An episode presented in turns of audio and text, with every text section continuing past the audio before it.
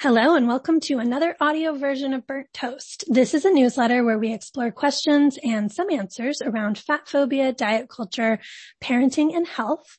I am Virginia Sole-Smith. I'm a journalist who covers weight stigma, diet culture, and I'm the author of The Eating Instinct and the forthcoming Fat Kid Phobia. And today I am delighted to be chatting with Alyson Gerber, author of the critically acclaimed novels Focused, Braced, and most recently Taking Up Space. Allison, welcome. Thank you so much for having me. I'm so excited to talk to you. I have followed your work for a long time. This is a real treat. So why don't we start with you just telling us a little bit about yourself? Sure. Um, I am a, as you said, I'm an author. I write middle grade books. So for readers eight and up and the adults who care about them. So teachers and parents, um, doctors, anybody who's interacting with kids of this age. Um, I really started to write for this, um, this age group because I experienced a lot of trauma right around sixth, seventh and eighth grade. I wore a back brace to treat my scoliosis, um, which was the beginning of my journey um, to body image struggles. And at the same time, I had undiagnosed attention deficit hyperactivity disorder, ADHD, and I cover those topics in my first two middle grade novels, Braced about scoliosis and um, Focused mm-hmm. about a girl with un- a chess player with undiagnosed ADHD um, and taking up space is, um, was really the, the novel that I, I pushed off, um, writing because I knew how difficult and challenging it would be for me to dig into it. Um, I started writing it when I was pregnant with my daughter and I had a, a pretty significant disordered eating relapse. Um, and I really wanted to talk about openly about what it feels like to struggle under, under the diagnosis. So mm-hmm. to really be facing food struggles and body image, um, and not have a way to talk about it. Um, I think it can become very complicated and, um, because there isn't a medical diagnosis for disordered eating, um, it becomes something that people don't talk about. And so when right. you don't talk, I'm always curious and interested in most of my books really cover the topics that um, that we'd rather brush under the rug because we're ashamed of them for whatever reason. Right, right. Yeah, that's such an important point that, yeah, I mean, what Sarah struggles with in the novel, um, isn't necessarily what would meet criteria for an eating disorder, but it is really serious and really difficult and way too common. And yeah, you kind of give that, you're giving voice to that struggle, which I think we are all inclined to normalize or sort of push away or think, you know, or have it reinforced by people in our lives, by diet culture, all of that kind of stuff. So yeah, um, yeah, I was curious because I knew the first two novels were very, you know, sort of personally inspired. So it sounds like taking up space, the sort of topic is is something you've really dealt with as well. Are the are any of the characters sort of drawn from your own life, or was it more taking the issue and putting it into a fictional world? Um, it's a great question. I, for for all three of my books, actually, I really wrote the story of the main character from the heart of what I experienced. Mm-hmm. So, um, from sort of the ups and downs and the pain of feeling misunderstood and feeling alone and unsupported and confused about whether or not what I was going through was worthy of attention and deserving of conver- even conversation, mm-hmm. um, and deserving of support. And so I, especially with taking up space, I really drew on that experience, um, of, of being confused about what, what is, what are the rules of eating? Are there rules of eating? Um, and how do you learn how to eat and feed yourself? And Sarah's journey to understand that she has all the tools she needs within herself, um, mm-hmm. by listening to her body. Um, that really has been a lifelong journey for me. And, um, so I took a, you know, an experience, an emotional experience and the heart, the emotional arc of the character is from my real life and the, the plot of what happens to her as this incredible basketball player whose, whose family identity really is, surrounded, is, is about basketball. I mean, their whole mm-hmm. family is, she wants to be part of it and she wants to continue to play at an advanced level because it's so important to her identity. That I, is fiction. I yeah. I never played basketball. I was not a basketball star. Oh wow. Cause um, you wrote about it. So I, okay, I am a complete non-athlete. So I can't say how authentic it was, but it felt very authentic to me, like the sort of the team culture, the coach relationship. Um, You know, and I thought you, you, you did such a nice job of you know, I think this is something that a lot of parents with kids in sports struggle with is how body stuff gets handled in sports. And, you know, we kind of think about it a lot with like gymnastics or cheerleading, which are like very aesthetic based sports, but even stuff like basketball, there's so much emphasis on your body being a certain way to be good at the sport. And the way Sarah was struggling with like, is my body changing and do I have to fix that in order to be good at my sport? I thought that was so, so important to articulate that struggle. Thank you. I, I actually purposely picked a sport that wasn't endurance or aesthetic because mm-hmm. I wanted, because it is such a problem in, in all sports. Um, and I wanted to really showcase that it's, this is an issue that's impacting a big part of the population. It's not just, you know, what we consider sort of the stereotypes. So I wanted right. her to be outside of that.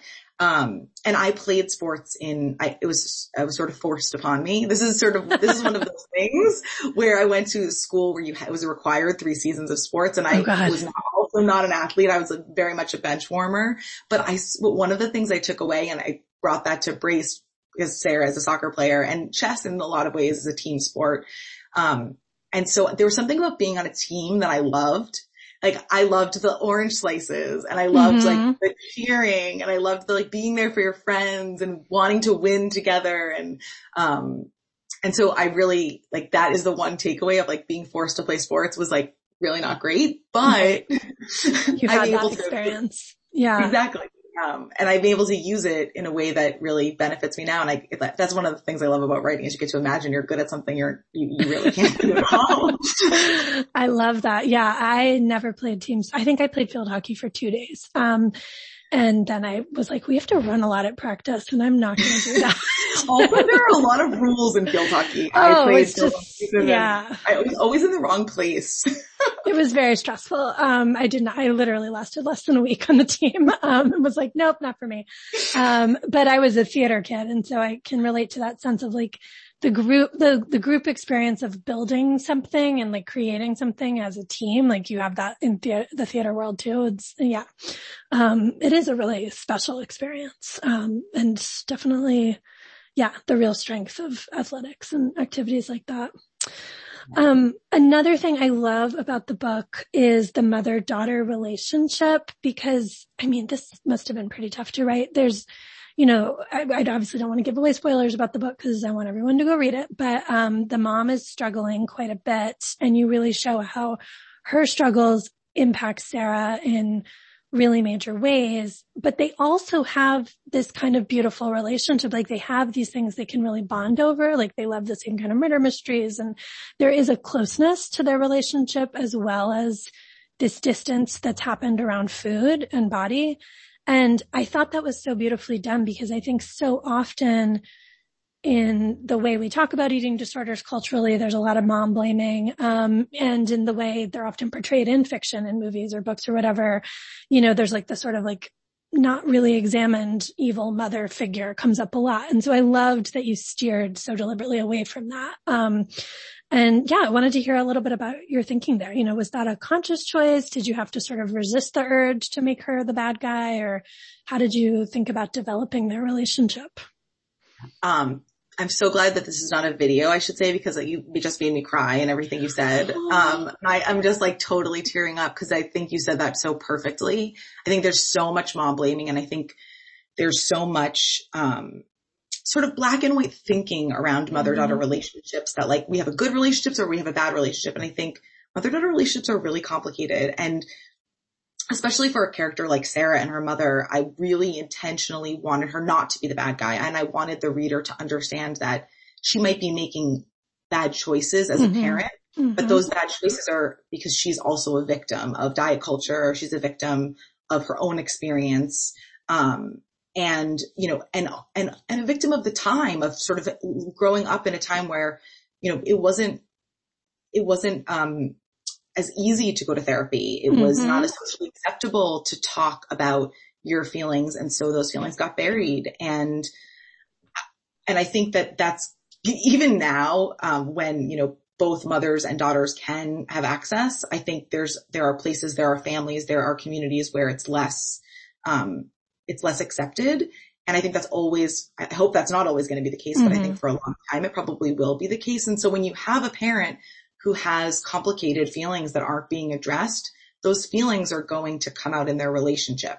And that's where the relationship gets complicated and messy, but it doesn't mean that it's not an amazingly close relationship, like you just said.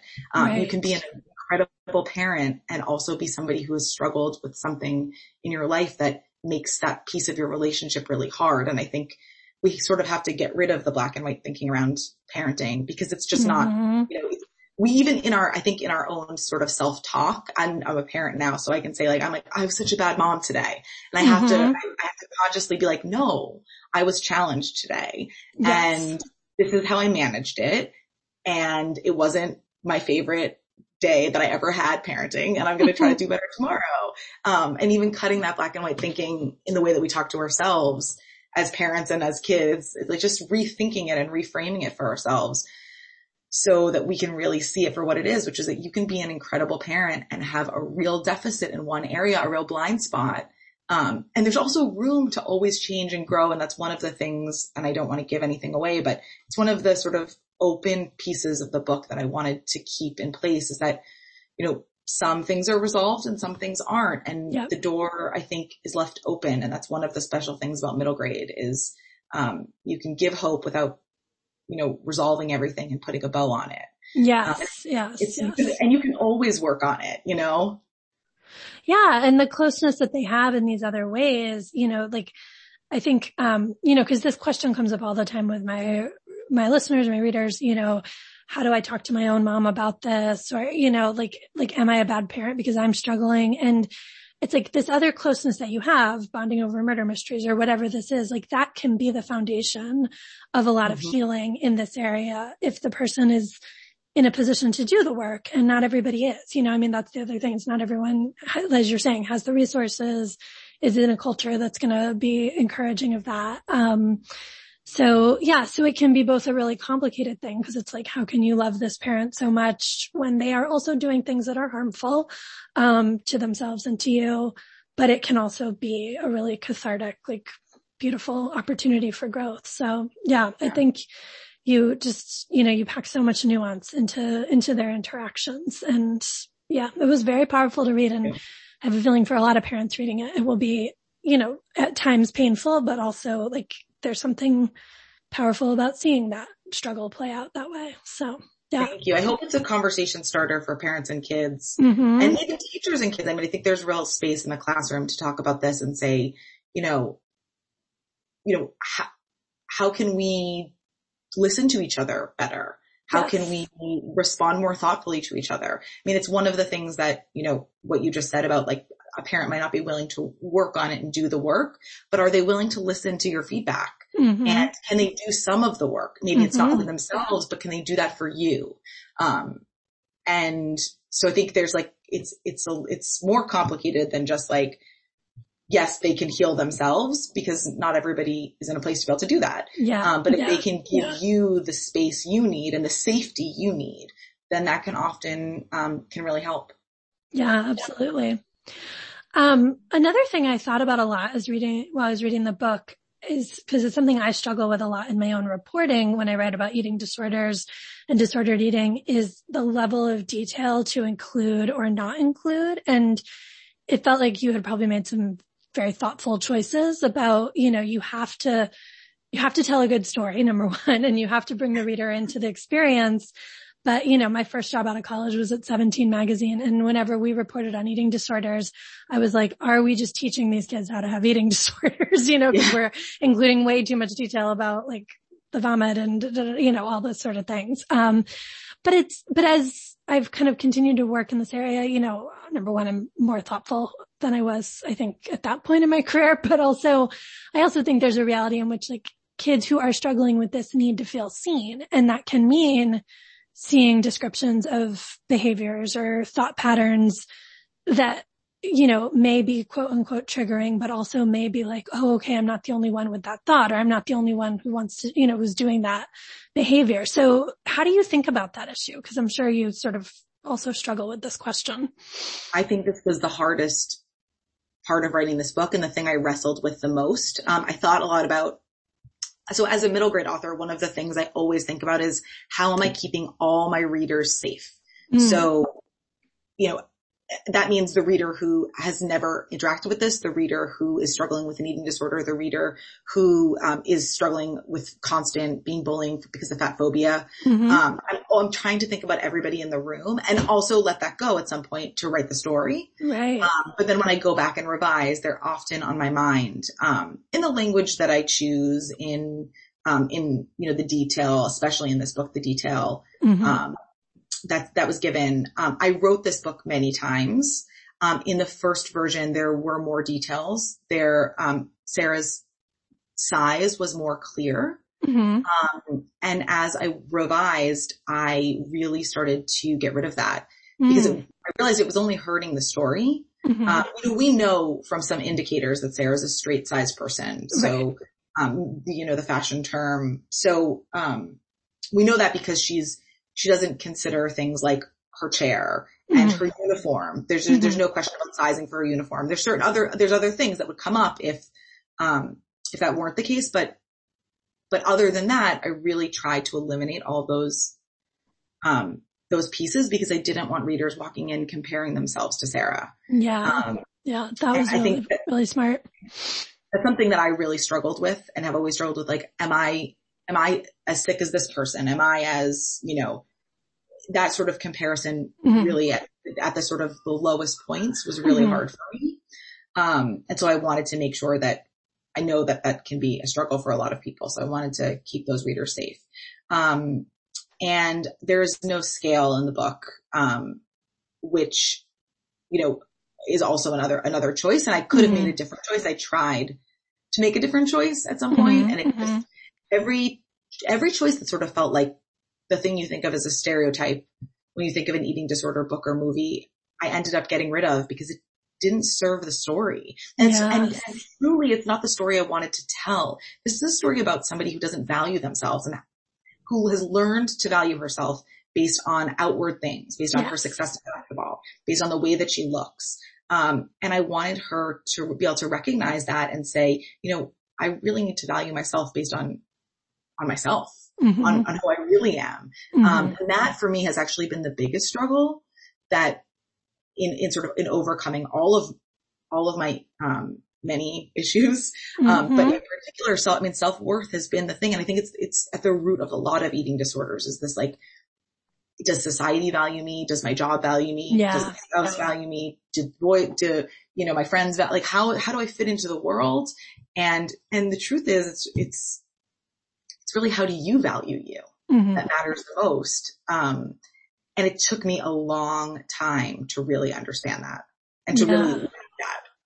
Yeah, and you're completely right. If you had included the sort of more cliched descriptions of like her getting on a scale and tracking numbers and that kind of thing, that wouldn't have helped tell that story. That would have just been sort of the more like lifetime movie version of mm-hmm. or 17 magazine article version of this story that, that isn't particularly helpful because it doesn't encourage readers to take these questions deeper. It doesn't help kids think beyond the behaviors about the underlying struggle, which I think taking up space does so well because, you know, you do have people, other people in her life, the coach and, you know, various other people who are able to kind of reframe things for her and help her understand these larger questions. And, you know, that's really effectively done. And yeah, I think contributes to that sense of safety that you're talking about as well for readers. The other thing I just, um, I thought of when you were, when you were sharing that is that I really wanted the reader who had no experience with this, the person who maybe thinks like, well, why don't they just eat? Mm-hmm like, like, why can't you just like sit down and eat a piece of pizza? Like, what's the, why, what's the big deal? I don't understand. Mm-hmm. Um, to really be able to understand and to really yes. be able to empathize. So on the one hand, I wanted readers who, especially right now, I mean, in a, in a, in the middle of a pandemic when I think a lot of kids, I mean, I, I taught over the course of the pandemic virtually and I met with a lot of middle school kids who, who, you know, felt that whatever their, their pain, their mourning, their loss that they were experiencing because it wasn't, as big as other people's that it didn't count. Mm-hmm. And, um, so they really talked down their pain and dismissed mm-hmm. their own mm-hmm. pain and, and sort of, you know, made themselves feel bad for feeling bad when really like everybody's pain counts and there's a spectrum of pain and you're allowed to and deserve support wherever you are. Right. And I think that's something that took me a really long time to understand. Um, that, you know, somebody can have it worse and I can also still need help. Yes, yes, that um, is that is a tricky spot for sure. And yeah, it's, and it's and and I can also be grateful for everything I have. Like you can be so thankful for the things that are going well, and mm-hmm. also feel a lot of pain and be struggling in big ways. Mm-hmm. Um, and I think I think as an adults, we like there's a this tendency for adults to be like, it'll get better. It's going to be fine. This isn't that big of a deal. But if some, if a kid is telling you this is a big deal, that they feel something, it's a big deal. Mm-hmm. And it mm-hmm. doesn't feel like it's going to get better. And yeah. they do need help. Yeah, and, absolutely. You know, even if we don't think that they need help, they, they sometimes do. And they need to know that. And that's, so that's what I, that's one of the things I hope readers get out of taking up space is a sense of, you know, empathy for other people and kindness toward themselves. Yeah. And you know, another thing I'm realizing that I think is so effective about the book is because you didn't focus in the sort of traditional ways on her weight. Um, you were able to show that this struggle really isn't about like, are you losing a lot of weight or, you know, like, is your body changing? It really is this internal struggle. And I think that's so important because, you know, going back to what you were saying earlier about often we feel like we're not as sick as someone else. You know, one of the main ways that plays out is when an eating disorder doesn't result in this sort of extreme weight loss that we expect. Yes. And of course, that's like the majority of eating disorders don't do that. Yes, yes. And so all these people's struggles get kind of swept under because you don't look like the cliched, you know, super emaciated person. So I loved that you showed that, you know, and you showed too that like the sort of tinkering with disordered eating can have like pretty immediate effects on someone's ability to function and, you know, how they're feeling moving through their day and all of that. Just like that felt really powerful for kids to read, you know, both either if they're going to see themselves in it or if this is a newer concept, concept to them to sort of understand that the stakes are quite high, even when you're just kind of like in the er, quote early stages of something. Yeah, definitely. Yeah. Um, I know you said your daughter is almost four. I was curious. Um, I don't know when, exactly when you wrote this because books always take forever to come out. Um, but did becoming a mom kind of change how, and this isn't, you know, I hate as a fellow mom who's a writer, I hate when we get reduced to being mom writers. I'm not trying to do that, but because you write for kids and you write about these issues, I'm just curious if your sort of relationship to the work or to this book has changed now that you are a mom of a, of a daughter who, you know, may someday be dealing with some aspects of this. So interesting. Um, I, so I, I, wrote this book, as I said, when I was, I started writing it when I was pregnant with my daughter. And, um, I think I was really thinking a lot about um, home and what it means to be a parent and what it means to sort of create a sense of home. And I do so much home creation mm-hmm. in my mm-hmm. storytelling mm-hmm. um, because for for you know eight to fourteen year olds, home is really like the center, even though friends are slowly becoming the center. Mm-hmm. Um, but it's where you come back to for safety. And I wanted, I, I thought a lot about like what does it mean to have a home that's safe mm-hmm. um, emotionally and physically and a place where you could be, really be yourself. And so I've like given that a lot of thought in my parenting and also it's, I think it's really impacted my writing, um, and changed it. I think it's made me see some of the things that were safe for me in my own home growing up that maybe mm. I wouldn't have considered before mm-hmm. as being safe. Um, it's made me sort of rethink things a little bit and um, and made me realize some things that you know maybe I hadn't seen as being problematic. Um, and I'm working on a I'm working on a mystery. It's very mysterious um, right now, and and the the character's sense of home and sense of self is a major part of the story. Um, and so I've been thinking about it a lot. And it, I mean, it's, it's interesting. It's really the way that sort of my daughter interacts with me has changed the way that because now I'm seeing it from the other perspective. Mm-hmm. Yeah. I'm, not writing, I'm not writing from the adult perspective interacting with kids, but now I am living the adult perspective interacting with kids. And even though Juliet is younger, um, I'm still sort of imagining and thinking a lot about how this will play out. Um, you know, the three major years really showed me a lot about yes. what I'm in for. yes, that is that is a real phase for sure. um, having done it twice, uh, definitely is a phase and gives you a sense of yes, what what dynamics. I do think there's something to like the dynamics you're dealing with now will be the dynamics you know, of course kids change so much, but there's, there's certain through lines for sure. um, and there are certain things that I find that like will be a pain point for me. I'll like feel the pain point as a parent and be like, yeah. Oh, I need help. Like. I can't do this on my own. Mm-hmm. Um, mm-hmm. and, and sort of like seeing that from the other side is really interesting.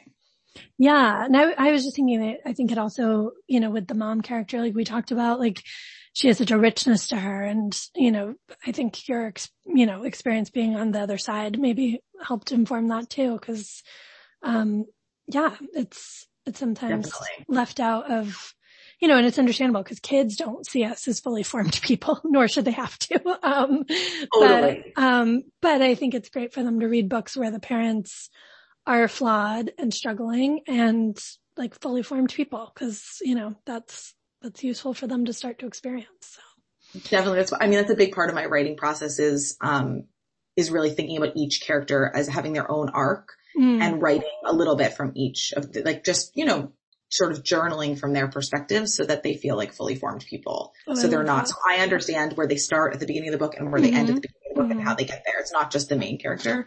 Um, and the adults are always the hardest. Yeah. Know, which, which makes sense. Yeah. Yeah, it does.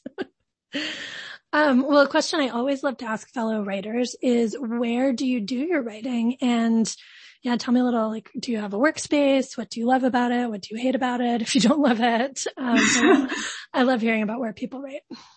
Um, so I write, I live, um, in Brooklyn and I have an office in, in my home here. Um, I love it because it's my own space and I can close the door and shut everybody out and it's quiet. Yes, um, and I, I really need that. I really need the, I really need quiet. Although I do like to draft, um, at a coffee shop. Um, so I have missed that a lot during the pandemic, mm. sort of like hearing other people typing. Mm-hmm. Um, there's like a YouTube channel where you can hear other people typing. Oh my gosh, um, that's so genius. I've done a little bit of that, um, which is, you know, been, it's been helpful. Um, and the thing I dislike about my workspace is that it's, you know, I can see, well, I like that I can see out into the front of the house, but also other people can see in. Ooh, so, yeah. you know, there's a lot of like I get scared often because I'm sort of in another world when I'm writing. And then, you know, the, the person delivering the UPS package will like knock on the window and wave to me and I like go flying. oh, that's so funny. Yes. I, um, my office is in a side where I can't see our door, which means I miss every UPS package, which is its oh, own no. hassle. Um, but it is nice from that, uh, perspective of, yes, that I know what you mean, sort of being startled out of your, out of your work mode. Cause then it's so hard to get back to it too once you, once you've broken the flow. Yeah. Um, well, you mentioned you're working on a new mystery. Anything else you're excited about right now, whether it's a new writing project, something else new in your life? My kids started school today. That's what I'm excited about. Oh, that is exciting. Oh God, it's um, so exciting. yes. My daughter's about to start school next week, which is very exciting. Um, yes. I am, I'm really excited about this book that I'm working on. It's sort of taken up um, sort of like taken over my brain, which is, which is great. Um, and it means that I'm really, it's going to work and it's, it's singing. Um, like at first it's sort of like you're putting, I always feel like I'm putting pieces together and I'm like trying to layer the onion back together. Mm-hmm, mm-hmm. And then like, I don't know, it, it, does, it works or it doesn't work and it's working. So, and it's working in a way that I really wanted it to work. Oh, that's um, so satisfying. Yes. That's yeah. amazing. And I, and I'm a huge, like, just like the characters in Taking Up Space, I'm a huge mystery fan. Um, I'm sort of obsessed, actually. Um, I've watched like every British mystery. Um, and that's like the one thing about the pandemic is I've actually gotten to watch, there were like a couple of old ones that were on my list that I got Ooh, to get. Like which ones? Like Vera. I had really wanted to get through that. Oh, um, I've never seen that. My mom loved it, I think yeah, it's like they're like they're they're a little bit older, like um Foyle's War, um, okay. um, which is very long. It's like nine seasons long. I was able to get through that. Well, that's um, nice because you've got a lot. Yeah, I like. I hate when something's only like two or three seasons. That's yeah. um. So, so it's like sort of a.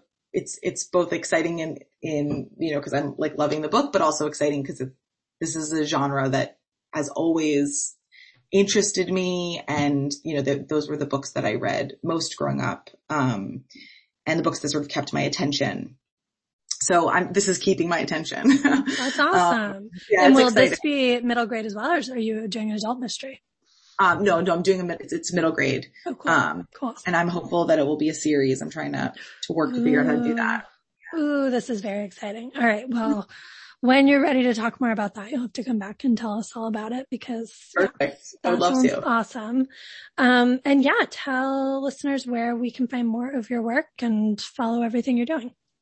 Um, so my website is my name, A-L-Y-S-O-N, G-E-R-B-E-R dot com, AlysonGerber.com. And I am basically everywhere at Alyson Gerber. So on Instagram at Alyson Gerber, on Twitter at Alyson Gerber. Um, and you can find all my books also through the Scholastic website. Scholastic is my publisher. Awesome. And I will link to all of that in the transcript. And thank you so much for coming on. This has been such a great conversation. I'm just so thrilled there are you know, writers like you in the middle grade space doing these books because we really need more, you know, this is a question I'm asked a lot, like what can my kid be reading? And it's so great there's finally, you know, more than just blubber to tell them about. So totally. thank you so much. Totally. Thank you so much for having me. I really appreciate it. And thanks to all of you for listening to Burnt Toast. If you like this episode and you aren't yet subscribed, please do that. If you are a subscriber, thank you so much. Please consider sharing Burnt Toast on social media or forwarding this to a friend. Um, our transcripts and essays are edited and formatted by Jessica McKenzie, who writes the fantastic Substack Pinch of Dirt. Our logo is by Deanna Lowe, and I'm Virginia Sole-Smith. You can find more of my work at virginiasolesmith.com or come say hi on Instagram or Twitter. I am at the underscore Sole-Smith. Thanks so much and talk to you soon.